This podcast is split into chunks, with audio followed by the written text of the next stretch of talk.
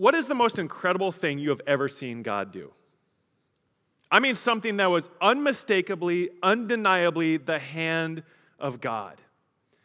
I could, I could tell you story after story in ministry of lives being transformed through the gospel by Jesus. I mean, people you would never think would get saved. Roger, I just heard you. You're probably, I don't know where you are, but you're, uh, there you are. You're an example of that. I mean, many of us, uh, I, I mean, people who would never, you would never think would get saved. I've seen hearts changed, radically saved. I've seen circumstances altered. I've seen marriages restored. I've seen lives healed. Why? Why does God do this? What is, what is the motive behind these things? Or, or to say it this way, why does God act on behalf of his people? I think it's the same reason he does literally everything that he does, which we're going to get to. Um, uh, so, no spoilers right now. Let's dig into the text. Go ahead and turn to Exodus. We're continuing our series in the life of Moses. And just to give you a quick recap, Moses, called by God to lead his people Israel out of bondage, out of slavery in Egypt. And so he appears before Pharaoh, the king of Egypt, and he says, Let my people go. And Pharaoh says, mm, Nah, nah, I don't think so. Who is this God? Who is this Yahweh? I've never heard of Yahweh. We have a lot of gods. I've never heard of Yahweh. So why should we listen to Yahweh? Why should we do what he says? I do not know this Yahweh, this Lord. Mm, famous last words. Well, sure enough, he does not release the people. And not only does he not release the people, he actually increases their burdens. And so the people are angry, Pharaoh's angry, the leaders of the people are angry, Moses and Aaron are angry, everybody's angry. And now it's go time for God. It's game on. It's time for God to step, it, step up. It's time for God to act on behalf of his people. And that's where we find ourselves in, Mo, in Exodus chapter 7. So go ahead and turn there. Verse 1. And the Lord said to Moses, See, I have made you like God to Pharaoh, and your brother Aaron shall be your prophet. You shall speak all that I command you, and your brother Aaron shall tell Pharaoh to let the people of Israel go out of his land. But I will harden Pharaoh's heart. And though I multiply my signs and wonders in the land of Egypt, Pharaoh will not listen to you. And then I will lay my hand on Egypt, and I will bring my hosts, my people, the children of Israel, out of the land of Egypt by great acts of judgment. Those are the plagues. And the Egyptians shall, underline this, shall know that I am the Lord. You're going to hear that over and over and over. You, they shall know that I am the Lord when I stretch out my hand against Egypt and I bring out the people of Israel from among them. Moses and Aaron did so. They did just as the Lord commanded them. Now, Moses was 80 years old, Aaron was 83 when they spoke to Pharaoh. So, if you are 70s, 80s, 90s, folks, you are in the prime of your life. The best years are ahead of you. God can use and does use everyone. Now, listen God is sending Moses and Aaron to speak to Pharaoh as his representatives, representatives of the one true God. But God tells them that Pharaoh's heart would be hardened. It's this Hebrew word kavod. Pharaoh would have a kavod heart. Literally means heavy heart. Now, not heavy heart like we think, oh, he has a heavy heart, he's sad. This is a Hebrew idiom, heavy heart meaning stubborn, obstinate, refusing to budge. If someone comes up to you and says, oh, go kick a rock, that's not a nice, don't say that. It's not a nice thing to say. What they're saying is if you kick a rock, a large, immovable rock, the rock's not going to move. You know what will move? Your foot, your bones, as they crack and fracture and, and, and are destroyed. So the rock won't budge. And Pharaoh has a kabod, heavy heart. He doesn't have a soft heart, it is calloused, refusing to budge in his stubborn pride. It's hardened. Now, is it hardened by God? Or is it hardened by Pharaoh himself? Yes. Now, more on that next week, but the narrative is emphasizing both the culpability and guilt of Pharaoh and the sovereignty of God. So, the Lord says, I will lay my hand on Egypt, and by my hand I will perform great signs and wonders. I will enact great acts of judgment. God is declaring that he would now show his glory. Signs of his covenant love toward his people and wonders that prove his awesome might and sovereign power. And so they would respond, the Egyptians and the Israelites, they would respond that they would be in awe of who he is. They would acknowledge the Lord God as holy, as God alone, either in faith or in judgment. So God says, The Egyptians shall know that I am the Lord. Douglas Stuart says it this way It is one thing when a people acknowledges the greatness of their own God. It is yet another when grudgingly yet inescapably a pagan people acknowledges the supremacy of a God they had previously never even heard of. Now, that's a missions quote because there are so many people in our world and in our neighborhoods who know nothing of God. Nothing. Oh, they may have heard of Jesus, but they don't know who Jesus is. And there are billions of people, literally billions in our world, who had know nothing. They've never even heard the name of Jesus. Now, the word here in Hebrew is the word yada. We saw that last week. It's, it's not just to know, like to gain knowledge, it's to know by experience. So, what is it that the Lord wants them to know? Him. He wants people to know Him. To know God experientially in relationship with Him is the most rewarding, most satisfying, most fulfilling thing we could ever experience. To know God and to see and savor His awesome, breathtaking glory, there's nothing else like it, folks. That's what we are created to do. That's what He wants. We want to know. He wants us to know and experience Him. And we saw the definition last week of glory. I love this. Glory is the outward display, the outward working of the holy character of God. It's the going public of who He is. It's this Hebrew word, kavod. Hmm, interesting. Meaning again, heaviness, weightiness. Now, if I walk into a room I'm not going to command attention from the room because I don't have a weighty presence. If you walk into a room, I mean, maybe you have more kavod than I do. I don't know. But people aren't going to like, you know, and, and look, oh, it's Jared, woo! No. Now, if the president or Tom Cruise or Oprah or I don't know, anyone famous with their, you know, big entourage, they walk in. First of all, Tom Cruise is Scientologist, so that'd be fascinating and unbelievable that he's here at a Christian church. But I digress. They would command attention. I guarantee all of you would look, oh, your latest Mission Impossible was awesome. Your new one's kind of meh. You know, and they would command attention, command glory because they have a weighty presence, a kavod about them that is more than we have. Or to, to put it this way, let's get scientific. Everything that has mass in our universe, everything that's made of physical matter has mass, right? Everything that has mass has gravity. You actually have a gravitational pull. Did you realize that? So if you are out in the vacuum of space and a pop can floats by, it's going to be drawn to you because it has less mass than you. So you have greater gravitational pull, you're going to draw it to yourself. Everything that has mass has gravity. Everything that has kavod, weightiness, draws things to itself. Now, why don't we, you know, why aren't things attracted to us right now? Because the earth has billions of times more mass, more weight, more kavod than we do. So, our kavod, our glory, our weightiness compared to the earth's is nothing. It's insignificant. We don't draw anything to ourselves comparatively. Someone with more kavod would theoretically draw people to himself and should draw people to himself. Let me give you one more illustration. Imagine if I had a water basin here and I take a little pebble and I bloop, it'll make a little splash, a little cute, like little, little, bloop, little splash. But if I take a big honking rock and I drop it in, what's going to happen? Everyone in the first couple rows are going to be really upset with me. Which is funny because, you know, a lot of times we don't have people sit in the front row. I don't know why people don't sit in the front row. I always tell them, listen, this isn't SeaWorld. We don't have a splash zone. But in this illustration, we would. So you're welcome, Wenzels. I'm not doing this illustration.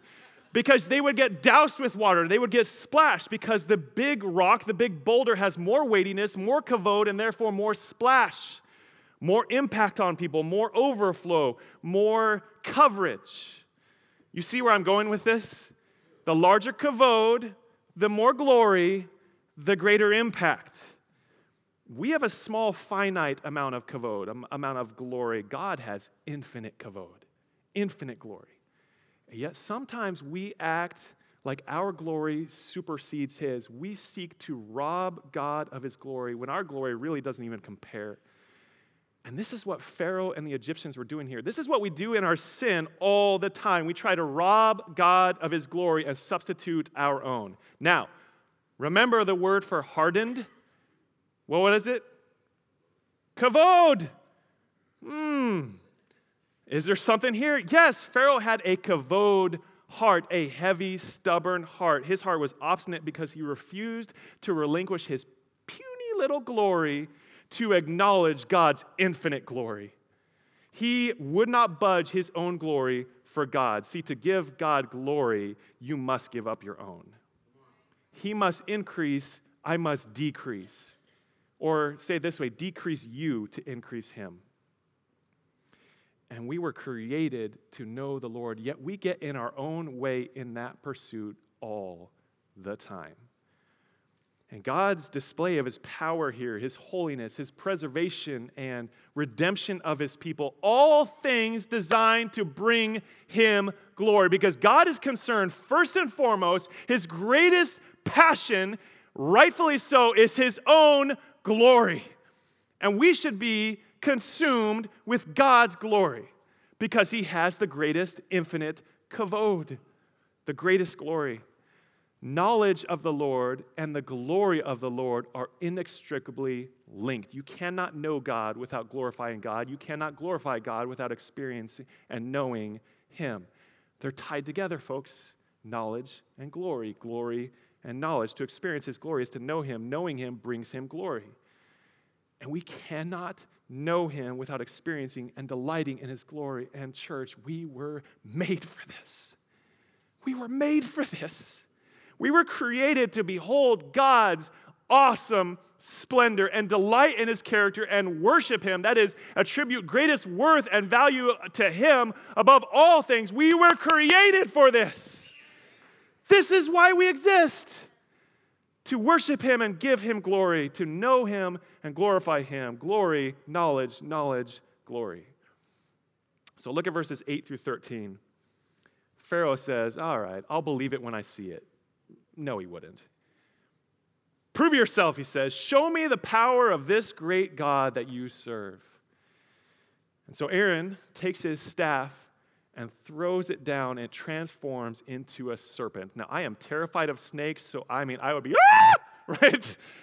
I can't stand snakes, but neither can Indiana Jones, so maybe I'm in good company. I don't know. But Aaron takes his staff, throws it down, turns into a serpent. See, to turn inanimate wood into a living, breathing animal is nothing for God.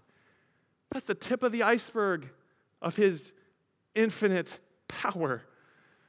Serpents were considered wise magical creatures in Egypt. In fact, on Pharaoh's crown, you've seen pictures or in the movies shows, there was an image of a snake to symbolize his power, his protection, to threaten and warn his enemies, command respect. Everything God does is deliberate. So God is saying, Oh, you want to challenge me for authority and supremacy and power? Okay, let's do this. Let's dance. And so he throws down the staff, it turns into a snake. But the magicians, it says, by secret arts do the same. Now, perhaps by trickery or illusion, or maybe by demonic power, we don't know. But either way, they mimic God's glory. Cheap imitation.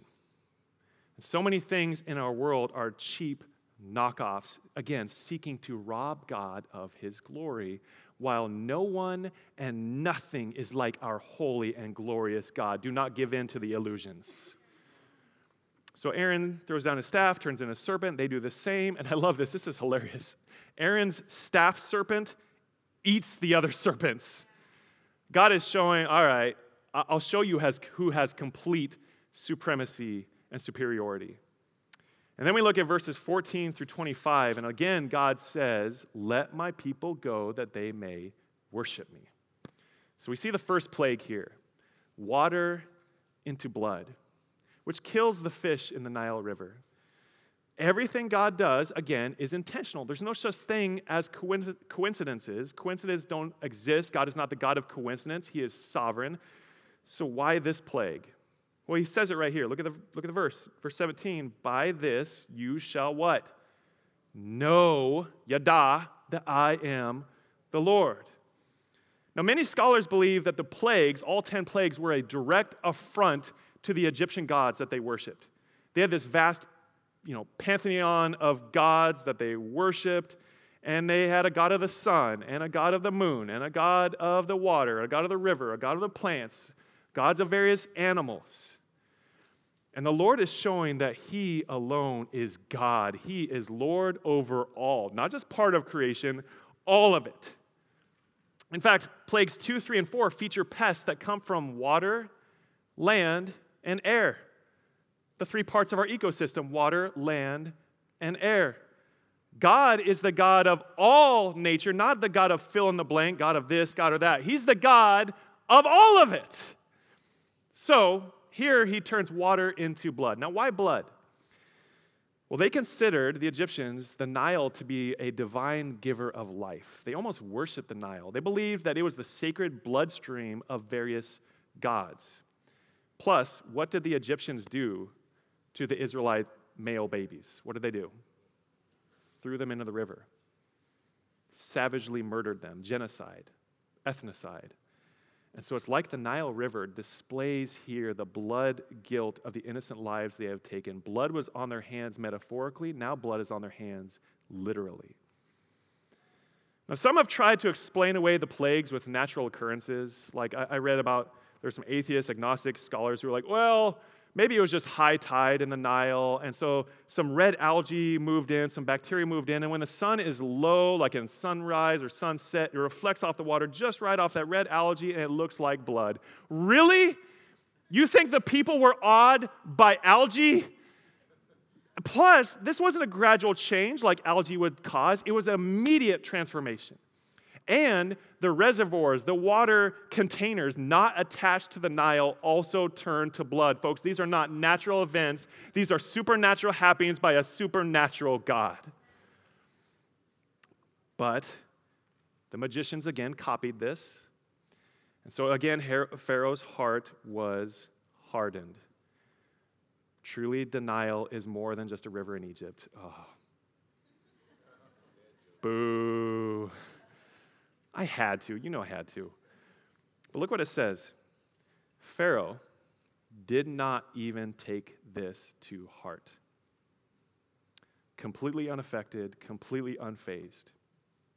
Malachi 2 2 says, If you will not listen, if you will not take it to heart to give honor or glory, some translations say, same word. What word do you think that is, by the way? Kavod in case you haven't realized, that's the Hebrew word of the day, kavod.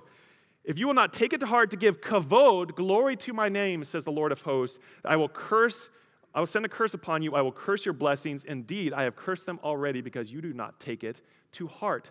Knowledge and glory, glory and knowledge. Look at chapter 8. Second plague frogs. Frogs were everywhere. Now, we all know that boy on the playground who would find a toad, find a frog, and, and chase around everybody, and ah, they're screaming, right? Some of you are like, yeah, that's my boy. oh, Johnny, you know.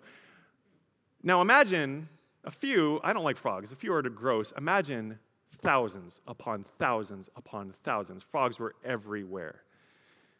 They're in your kitchen, they're in your oven, they're in your cookware.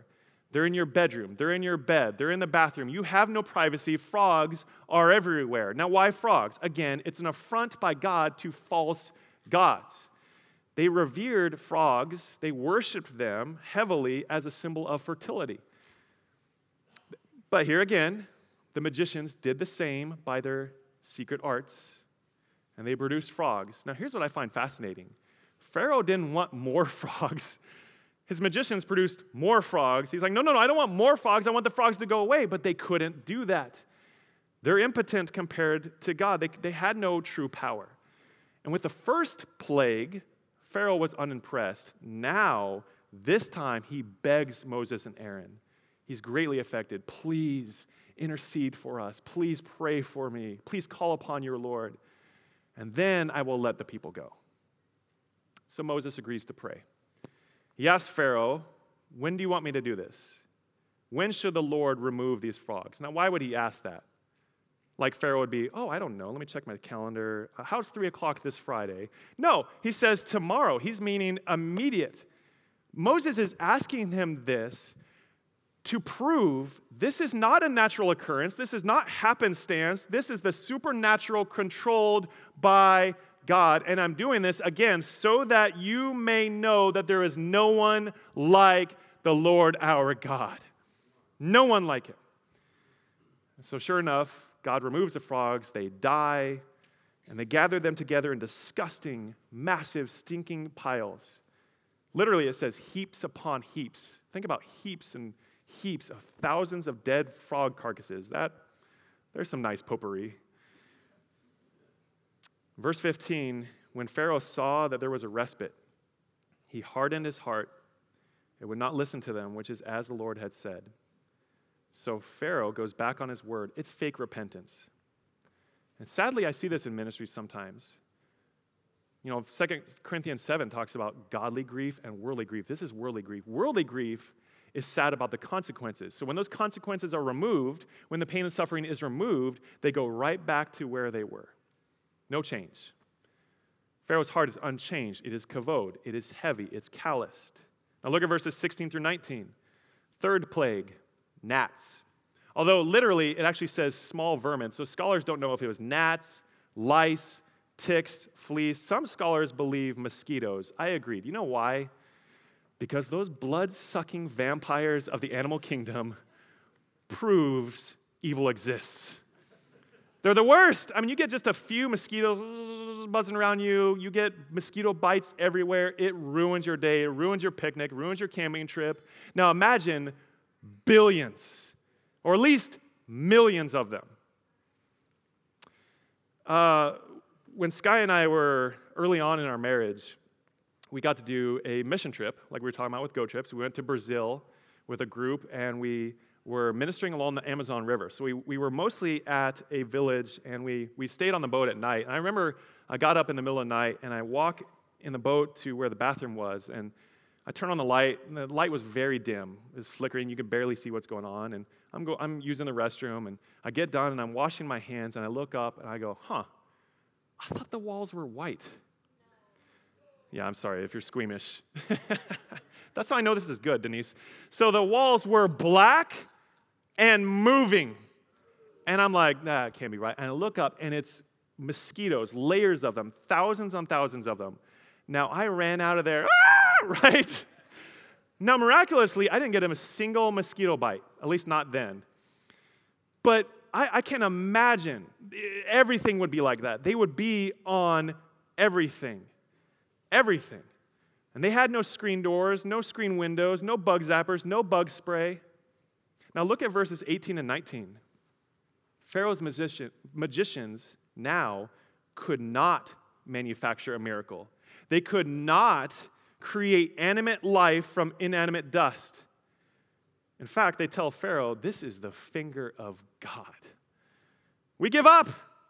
No magic, no illusions, no cheap trickery, no parlor tricks, no demonic power. We are confronting God and we're not going up against him anymore. And from that point on, they no longer tried to duplicate his signs. They got it. God demonstrate himself to be great and powerful. Now look at verses 20 through 32. God, in a play on words, tells Pharaoh, If you do not send out my people, I will send in swarms of flies. So send out, or I'm going to send in. So we see the fourth plague flies. People couldn't eat without ingesting flies, they couldn't sleep without flies covering their bodies. They couldn't work because they were constantly swatting flies. Shoo fly, don't bother me, except these were swarms of flies. They couldn't see well through the swarms. Their skins were welted by fly bites. These flies wreaked havoc on the land. Verse 24 actually says the land was ruined. Look at verse 22 and 23. But on that day I will set apart the land of Goshen where my people dwell, says the Lord, so that no swarms of flies shall be there, that you may what? Know that I am the Lord in the midst of the earth. Thus I will put a division between my people and your people. Tomorrow this will happen. So God sets apart his people. Millions of flies among the Egyptians, not a single fly among the Israelites, that you may know that I am the Lord in all the earth. Know that God is holy. He is set apart. He's unique. And when you follow the Lord, when you trust in Him, He sets you apart. He makes you holy. You are now set apart for Him. He says there's a division between my people and your people, a, a holy distinction. And people who follow the Lord are different than the world that rejects God. They live differently because they value God most. They worship God, not creation. They glorify God, not self. So Pharaoh agrees to let the people worship God. He concedes to give them, all right, I'll give you a few PTO days for your little wilderness religious vacation, but you have to do it here in the land of Egypt. And thus begins this back and forth negotiation. Moses says, no, no, no, no, no. That would not be right. If we're sacrificing animals to our God and you Egyptians worship animals, no. That would be like slaughtering a pig in a Muslim mosque or killing a cow in a Hindu temple. No, no, that would anger the people. They would attack us. No, we're not, we're not giving into that. So here's the thing when you trust in Jesus, you live differently than the world because you see the world differently. We become what we behold. So when you behold Jesus, when you treasure Jesus, when you delight in Jesus, you start to become like Jesus. Be holy as I am holy, God says. Not that that's our own doing, but when we look upon the holy God and trust in the holy God, He starts changing us from the inside out. He starts making us holy. There's a holy distinction. So if you follow Jesus, our world will find you strange. You will be persecuted, you will be mocked. Well, every fly is removed from the land, but again, Pharaoh's heart is hardened. Lastly, the last one we're going to look at today, look at chapter 9, the fifth plague. Egyptian livestock die. All the animals in the field for the Egyptians, the cows, the horses, the donkeys, the sheep, the goats, die. God is taking aim at animal worship. Once again, you have a holy distinction. Egypt's livestock in the field die from a very severe disease. But look what it says. But nothing of all that belongs to the people of Israel shall die, not a single one. Well, Pharaoh's heart is kavod, it's calloused, it's heavy, and he refuses to bow his will, refuses to submit his glory to God's. So his stubborn, rebellious pride persists. And now you have the showdown the showdown between the people of God and the unrighteous world, between God and Satan between sinful worship of self and God's created, intended design to worship and enjoy Him forever. That's what's at stake here. In this vast scene with these plagues, that's what's going on. Now, what in the world does all this have to do with Mission Sunday? I'm so glad you asked. Here's a quote from John Piper. I have to read this. This is so good. He says, Worship is the fuel and goal of missions. It's the goal of missions because we simply aim to bring all nations, all ethnos in Greek, that's where we get our word ethnicities, people groups, into the white hot enjoyment of God's glory. There it is. It's God's glory that drives missions. It's God's glory that should uh, be the impetus for us to want to know God more and delight in Him and help others do the same. He says the biblical vision of God then is that he is supremely committed with infinite passion to uphold and display the glory of his name. And the biblical vision of man without grace is that he suppresses this truth and by nature finds more joy in his own glory than he does in God's. God exists to be worshiped, and man worships the work of his own hands. And this twofold reality creates the critical need for missions, and the very God centeredness of God, which creates the crisis, also creates the solution. Mm. God created us for His glory.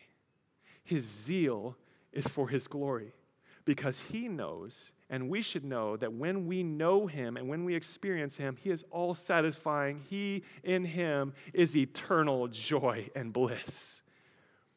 We were created to know him. We were created to glorify him. Knowledge, glory, glory, knowledge. Habakkuk 2:14 For the earth will be filled with the knowledge of the glory of the Lord as the waters cover the earth. To see and savor the glory of God is to enjoy him and to delight in him forever. Again, the root word for knowledge, what do you think it is here? It's yada, to know by experience knowledge, and glory. Now, how much of the sea is covered by water? Like, how much of the oceans are filled with water? This is a trick question. Yes, all of it. God knows what he's saying here. The knowledge of the glory of the Lord will fill the earth, not if, will. Now, how is that true? Because the reality is that not everyone knows God yet. In fact, many people have no idea who Jesus is. Do you realize that over 3 billion, 3.3 billion, not million, 3.3 billion people in our world not only don't know who Jesus is, they have no access to knowing Jesus. They don't know a Christian personally. There's no local church in their community. They have no access to resources because their country they live in uh, has blocked all access to, to Christian uh, gospel. So they don't know Jesus, and they, as of now, can't won't, don't have access to Jesus unless someone goes to tell them. Now, do you see why missions is so important? Now, this may also be describing your neighbor. Your neighbor across the street may have heard of Jesus, but they have no idea who he is. This is what drives our missional pursuits locally and globally. See, everyone will experience and know the glory of God because there are two ways to experience the glory of God either as recipients of his just wrath or objects of his grace. And we want people to experience God's glory through the gospel, through the good news of Jesus. We want people to know Jesus. And so God desires all to know him in his glory. And when we truly know God, when we experience His glory, we cannot help but to want others to know Him.